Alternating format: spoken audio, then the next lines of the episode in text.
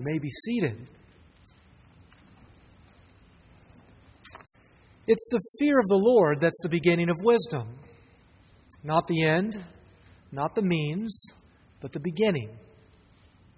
There's a real sense of a holy fear that is significant and good and useful for the people of God. And I would be remiss to overlook this important theme evidenced in our scriptures, or our scripture readings. The prophet Malachi says, For it is you who fear my name. The Sun of Righteousness shall rise with healing in its wings. You shall go out leaping like calves from a stall. When we begin with the fear of the Lord, we are subsequently filled with the joy of our salvation. There's no skirting the fear of the Lord. If we hope to sing unto the Lord a new song, as we read in our psalm reading, then we must know of his marvelous deeds. We must set our minds on grasping these days of the Lord for which the prophet and Christ predict. We must not neglect Christ's words and warnings if we wish to practice his way. On this particular Sunday, when we're confronted with this day of the Lord, I'm reminded of what my preaching professor would say. He would say, Kalen, take them to the eschaton. Take them to the end. Take them to glory. But at first glance, it seems more like gloom than glory, doesn't it? We are told that not a single stone will be left on this wondrous of this wondrous temple. We're told that wars and tumult will be common, and nation will rise against nation, and kingdom against kingdom. That earthquakes, pestilence, and famine will occur. And that these worshippers of God will be persecuted and hated to the point of death for Christ's name's sake. But this is not a message of gloom, it's a message of glory.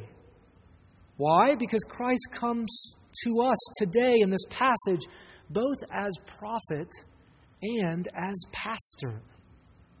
As prophet, he foretells of both the fall of Jerusalem 70 AD and his second coming at the end of the age. And as pastor, Christ speaks to this community at the temple, doesn't he?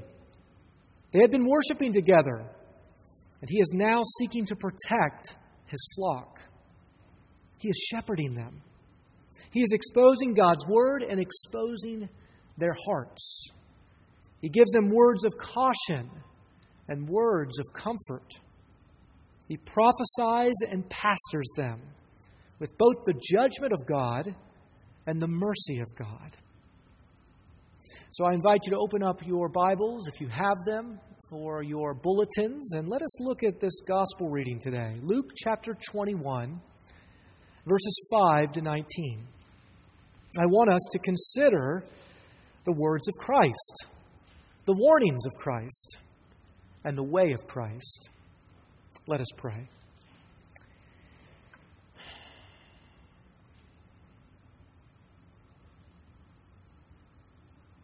Almighty, marvelous God, may we hear you this morning. However uncomfortable the feelings may be, may we hear you that we might cling to those trustworthy promises that are in store for your people. So rekindle in our hearts, O Lord, a love for you that we might cling to you all the more readily. And may the words of my mouth and the meditation of our hearts be acceptable in your sight, O Lord, our strength and our Redeemer. Amen. So, first, let us consider the words of Christ to this worshiping community. We read in verses 5 and 6 that while some were speaking of the temple, how it was adorned with noble stones and offerings, Jesus said, As for these things that you see, the day will come when there will not be left here one stone upon another that will not be thrown down. Previously, in verse 3, he had pointed out that the poor widow gave more than the rich. And now he points out that even this wondrous temple will not have a single stone that will remain. Christ stands before this worshiping community, And he says, Things are not as they seem. He comes as a prophet. He presents a subject that's not unfamiliar with the prophets of old the day of the Lord.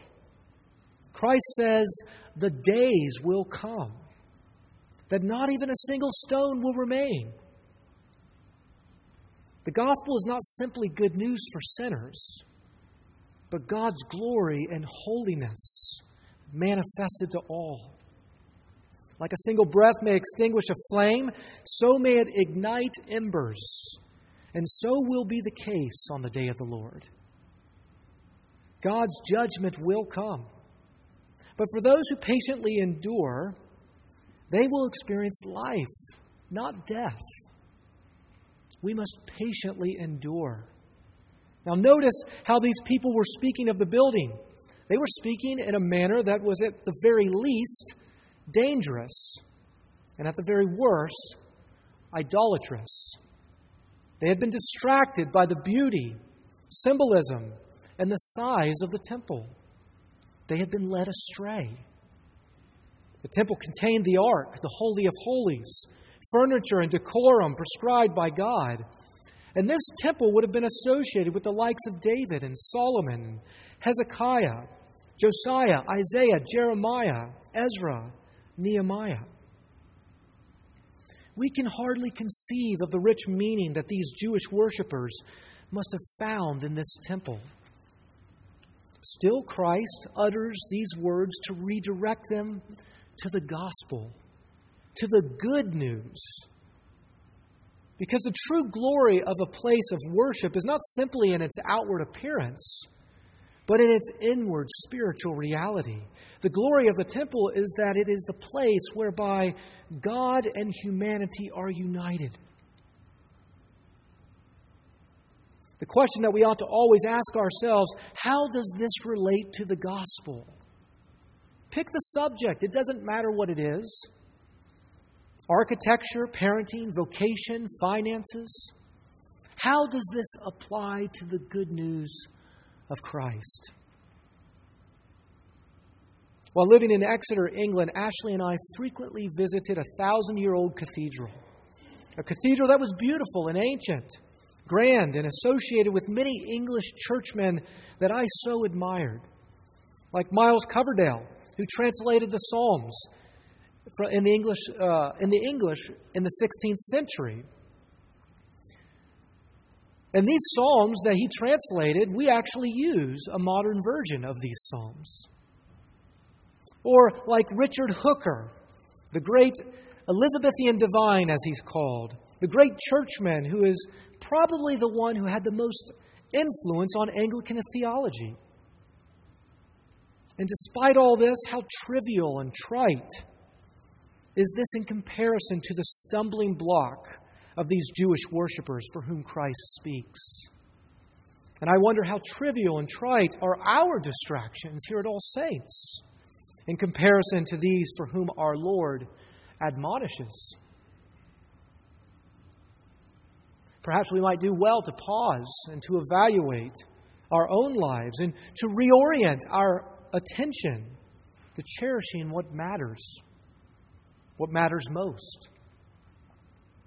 The everlasting temple whereby the Holy Spirit inhabits. It's good to remember that God is not as concerned with the outward as much as he is concerned with the inward. Bishop Ryle succinctly puts it this way We look at the outward appearance of a building, but the Lord looks for the spiritual worship and the presence of the Holy Spirit. So we would be wise to guard ourselves from being, distracted and deceived, even by these things that are meaningful, symbolic, and great in size. A church building is worthy of its purpose, no doubt. But it is good for us to frequently be reminded that the material part is far less important than the spiritual. So let us first and above all invest in the spiritual matters of God, not the work of man, the work of God, not the words of man, the Word of God. Let us attend to the nature of God and His gifts for us, devoting ourselves to the learning of Him and His holy scriptures, and the maturing in Him in, through Holy Communion and community. How easy it is to be distracted with many things of a church and not invest in the life giving ministry of the Spirit. To put it in the words of our Lord, let us settle it therefore in our minds. Let us make a decision here and now to seek first the heavenly things, and everything else will fall in their place. Let us live in word and spirit. The second lesson that we should consider is the warnings of Christ. Now, notice how he's both prophet and pastor. He foretells the impending judgment, he guards them from deceptions, and compassionately confirms them to be dutiful, diligent, and disciplined. First, in verse 8, Christ says not to be led astray, doesn't he? And then in verse 9, he tells them not to be terrified. You see, the former warns of deception, and the latter warns of not being dutiful, like those who have no hope and promise. We should take note that the questions that are asked in verse 7, the verse before, are largely concerned with the time at which the prophecy will take place. How interesting. For they ask, When will these things be, and what will be the sign when they are about to take place? You see, the motive of their questions concerns the matter of time, the time in the future that the day of the Lord will happen. But notice how Christ responds in verse 8. He says, See that you are not led astray. Jesus uses the second person plural, present active imperative. His command is not concerned with the future as much as it is concerned with the present. We can diligently plan and still be unprepared for the future. Christ tells us that if we are to be prepared for the future, then we must be attentive to our Lord's presence. Put it in the words of Brother Lawrence, we must practice his presence. I wonder, are we led astray because of our planning for the future? It's good to plan, Christ shows us this. But is our occupation with the future at the expense of tending to the present? For when we tend to the present, we tend to His presence.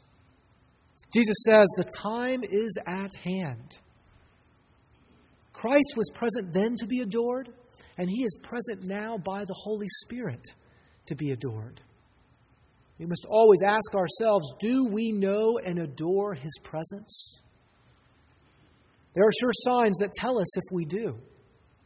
Are we attentive to our Lord, his people, and his promises? If so, then we will not neglect him. We will not neglect his people. And we will not neglect his prophecies for they help us all the more readily to cling to his promises. However uncomfortable they might be when we hear them, we must not neglect them. They're good for us, and our Lord is worthy of our attentiveness. See how Christ cautions us against being deceived and demands our total attention? So let us learn of Christ's warning and pray for a humble and a teachable spirit so that we might order our lives. History proves that there are countless examples of how human pride is the folly of not being attentive to our Lord. We should take up our crosses and be present with our Lord, whatever they may be. We must be attentive to Him.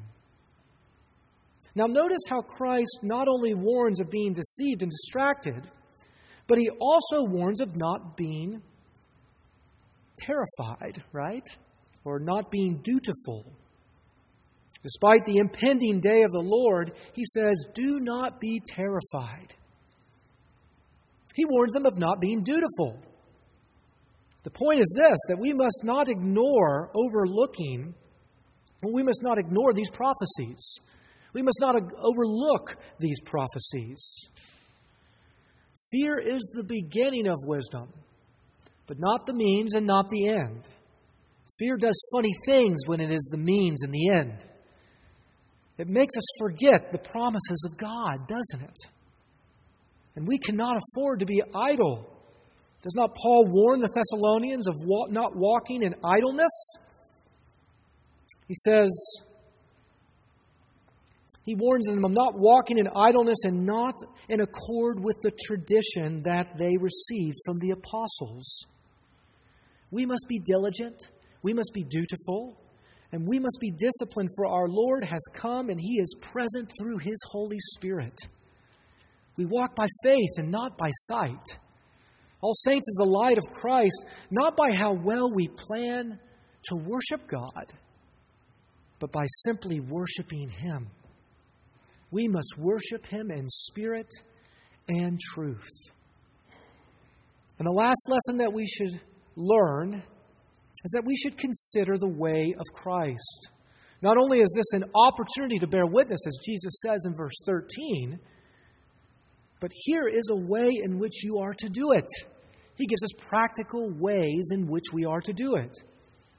The way of Christ is a present decision, it is a promised provision, and it is a patient life. It is about patience and living. First, look at verse 14. Christ says that we are to settle therefore in our minds. Not to meditate beforehand how to answer on that day of the Lord when we are persecuted. Not to worry and fret how we will respond when we are faced with trouble and opposition. Why? Because we are to rely upon our Lord, who for the joy set before him endured the cross our Lord went to such lengths of being persecuted and spat upon and slain because of us.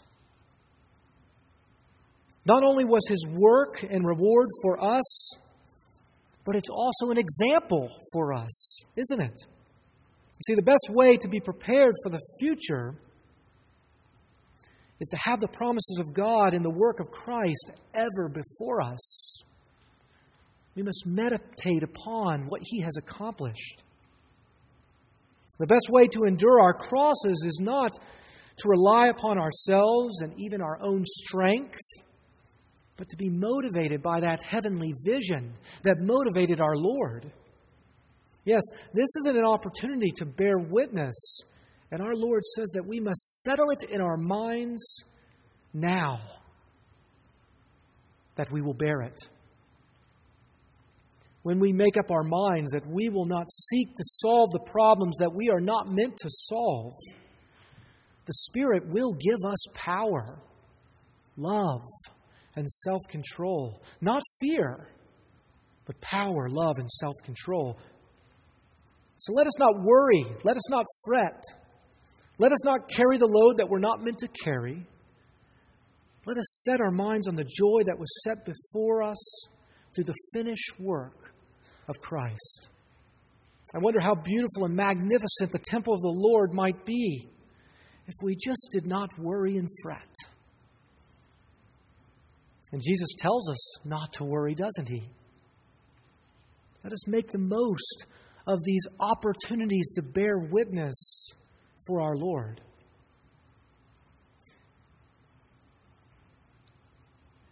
So, the way of Christ is a present decision but also the way of Christ is promised provision. So look at verse 15 and see how Christ promises to provide.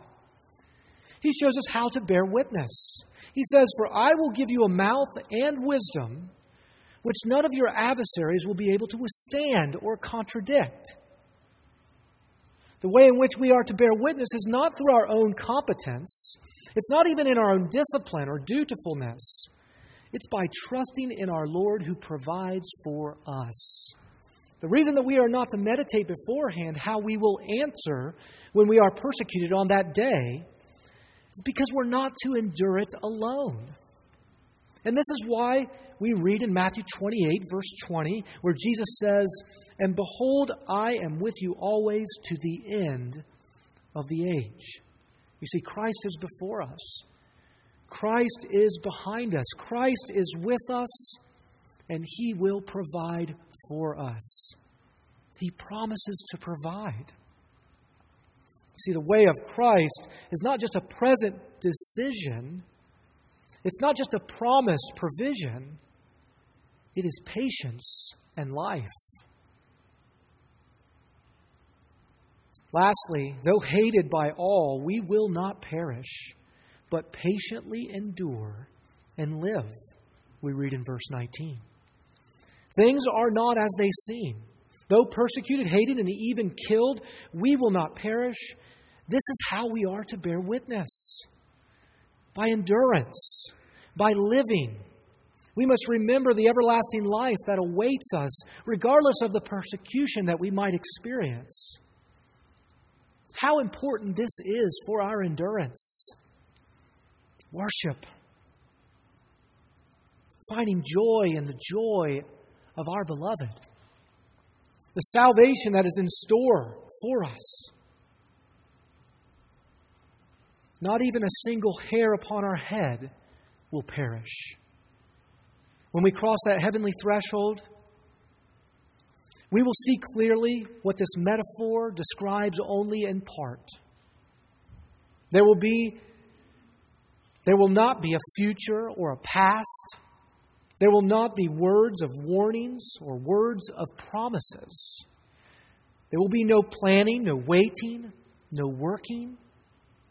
For those who bore witness, for those who decided not to worry and fret about their future, for those who trusted in Christ as their provider against their adversaries, for those who knew that they would not perish but have everlasting life, they are the ones who patiently endure.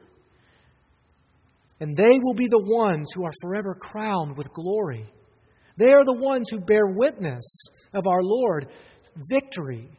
They are the ones who bear witness of a people who will never perish. If we wish to be the great shepherd's flock, then we must never neglect his prophecies.